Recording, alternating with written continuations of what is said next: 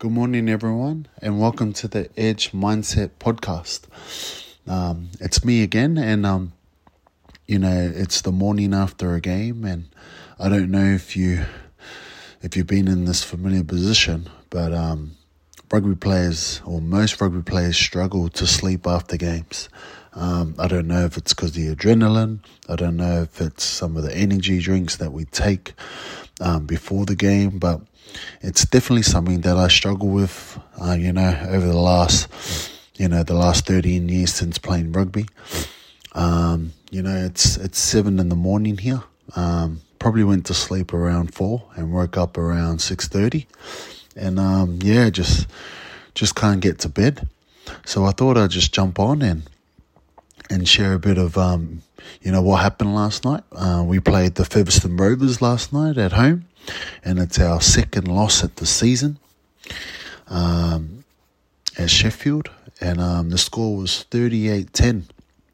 You know, it's been a big um, lead up to this game. Featherstone are obviously coming first in the table. Um, you know, favourites to get promoted this year.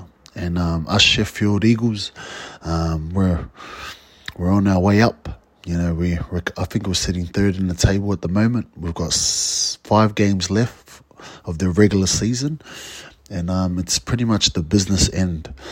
Um, we had a lot of, you know, I had a lot of friends over there because I was at Featherstone last year, and you know, when you verse your your former club, it's it's easy to get up, you know, get up for it, and you really want to, um, you know, have an impact, you know, a positive impact. And um, I like these challenges. I love these challenges. Uh, you know, I love these games, and um, you know, a lot of I, I know a lot of the boys over there at Featherstone, and you know, it's always good to verse your mates, and you know, it's it's you know, friends and love off the field, and then obviously once you cross that white line, um, you know, there's no looking back. You know, they're they're your enemy for 80 minutes. You know, and it's time to get after them and, and try and get the win for your team. Um, unfortunately, last night uh, we didn't get the result that we, we planned to get. Um, we missed the opportunities. Featherstone were strong. Um, you know, and we, we, we let a, a, few tries go there at crucial times, and we didn't execute and, and get our tries that we, we could have and could have could have changed the game. But um, credit to Featherstone, you know they, they, you know they were resilient. Um, they ran harder, you know, and they, they got the result. But um, definitely learned a lot from this, you know, who in our team. Um, there were a few young guys who stepped up last night, I thought, for us, and you know, I'm really proud of them. But um, man, you know, season's not done. Um, very close, you know, that top six. Um, our, our goal is obviously, you know, to get as high as we can so we can get a semi final at home. But, um, yeah, uh, there's a few, few, few negative kind of things that I'd like to bring up today. And, you know, I, I love the banter with the fans. You know, I know the Fev fans, you know, kind of love me, hate me. but, um, you know, there was just, you know, I don't mind the fans giving it to me. I don't mind their coaches and the boys, you know, giving it to me and, and whatever, you know, happens, happens. But some of the fans started talking, um, talking smack to my kids and my family. Now, man, that, that, just, that just didn't sit with me, pro- uh, you know, well last night. Um, obviously I got knocked out last night, got a few stitches and, um, the fans let me know you know, they let me know about it when I walked off the field. They let me know, and um, you know, it's all good. It's all good. You know, one fan was was trying to get into my head after. I mean, during the game, I was on the sideline, and they were saying, "Oh, you're an ex Cas. Um, you know, you were shit for us." um, pretty good. I didn't buy it. The best one though they got me was um, I slept with your wife. And then I turned around and I started clapping. I said, that's a good one. Um, so, you know, I don't mind it, but man, please don't fuck with my family. You know, my kids are young. My kids love the banter, whatever, but man, my kids, my oldest kid's only 14 and my girl was only seven.